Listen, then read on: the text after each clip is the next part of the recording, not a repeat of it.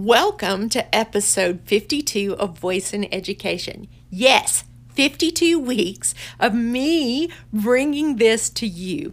Julie Daniel Davis here, and I, this is our one year anniversary, which not surprisingly coincides with the one year anniversary of when I started this, which was during Project Voice, and we just finished Project Voice 2020. And what I thought I would do today is share some takeaways that I'm really excited about and just some things that I feel like um, really are going to impact education. First of all, I'd like to say thank you to Bradley Metrock for creating a tract within Project Voice this year just for educators or people interested in education. That uh, really allowed me to look at this through a lens of what can help me, what can help students, and how do we move forward in voice.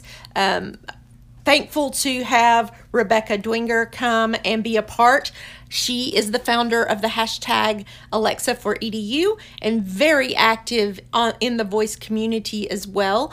And we got to share together, we got to do panel discussions together. We spent a lot of time together just talking about possibilities. That part of networking, I think, is the one of the greatest benefits of Project Voice. Um, I can talk to anyone from the from the chief evangelism officer of uh, Alexa down to the brand new developer who's just thinking about how do I start this? What do I want to do? And that sense of community, I've never been in another community uh, that is greater and more inclusive and um, friendly than the voice community. I am so thankful for that and what it's been able to do for me during all this time. Um, the things that I'm heard over and over again that I just wanted to do a quick thing and how they impact education. The first one was interoperability. Uh, Alexa is working very hard to create an opportunity where you can use Google Assistant on their on the uh, Amazon Echo device. So th- what that would do is allow educators, let's say um, you created a, a Google action, you can actually play it on your Alexa device. What I'm waiting for is vice versa. I'm hoping that we see a lot more where Bixby, Alexa, all these different companies will create an interoperability so that when you create for one of these, they could be um, used on any device that could really help educators in terms of sharing information with families. I think that would be a great thing. Uh, the other things that I got really excited about was Cathy Pearl in her opening keynote for Google, the day our Google Day, talked about that Google's striving to to put uh, the data more local on on the Google Assistants. In other words, localizing the data instead of sending it up to the cloud. And as an educator who's constantly concerned about student privacy, I think this is a huge step in the right direction to make people feel more secure about what they share, what they say, and what's being listened to if it's shared if it's saved locally. Uh, and as Rebecca Dwinger said in our panel discussion with Bradley Metrock, educators trust Google. We are already there because, for instance, my school is a is a Chromebook school and my school is a Google Suite school. So, hey Google, why don't you create a platform for educators so that we can feel 100% safe in using voice in the classroom? Um, I heard a lot of things about multimodal. It's really interesting. I remember sitting there listening, you know, oh, the next thing is to get ready for the screen and get ready for this. And I myself got, oh, I'm not sure I want that. And I leaned over to Rebecca and she said, yeah, we don't use it either. And I think the main reason is we this this is such a niche product uh, and the communal aspect of it is really what i think is missing in education to hit to get information without having to look down, get off task, or look away, but still be in a conversation is a huge plus. And the price point is a huge plus. When we start adding more levels to this, um, it doesn't do the same thing. I'm not saying I it's not I'm not saying multimodal is a bad thing, but I don't want us to just dismiss the power of the smart speaker. Um, what else? I'm also excited about working with um, Paul Hickey of Data Driven Design.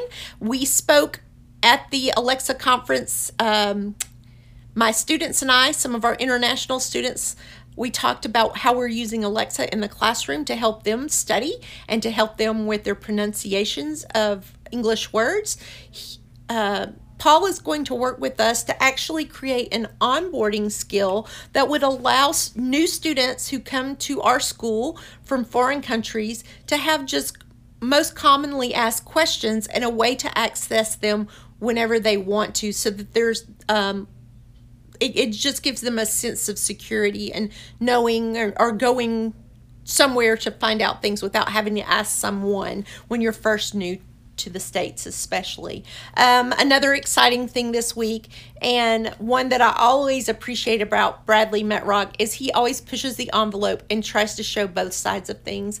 And he had um, a speaker whose daughter is named Alexa, and Lauren shared that um, it has really impacted and even caused some bullying of her daughter based on the wake word. And she is asking people, well, she's actually asking Amazon to change the wake word. But if you, as an educator, it was a really touching story, and I and I can believe it. I mean, as an educator, that it has become a problem. So I encourage you. Um, change your wake word to either echo or uh, computer. You have that option.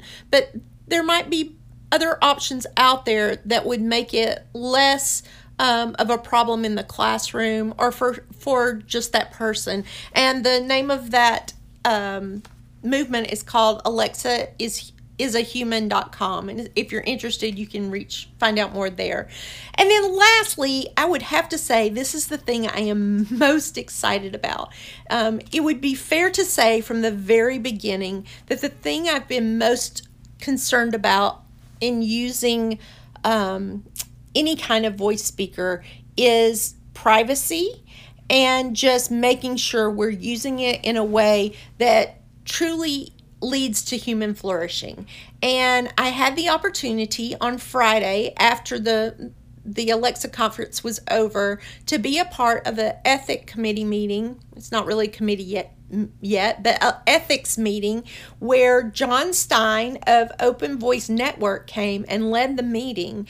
And there were probably 25 people in the room from varied backgrounds from healthcare, um, education, finance, all sorts of things being represented in the room.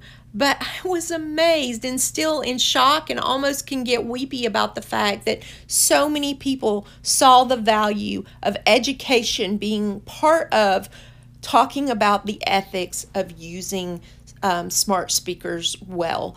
And um, I'm excited about our next step. I've already been in contact with Jon Stine, and uh, we're going to hopefully create some standards and some suggestions, both laterally and horizontally, that will help both developers and enterprise systems as well as teachers themselves understand what's the best use. How do we do this wisely? How do we do this that causes human uh, flourishing and not just lead us down a, a rabbit hole that we can't ever overcome. And that's something I've been concerned about regarding artificial intelligence from the start. So to know that there's a place out there that's working towards that and that I get to be a part of that um, just makes this heart my heart very very happy if you are interested in that part of this or you're interested in being part of the educational committee or being part of the education side of the ethics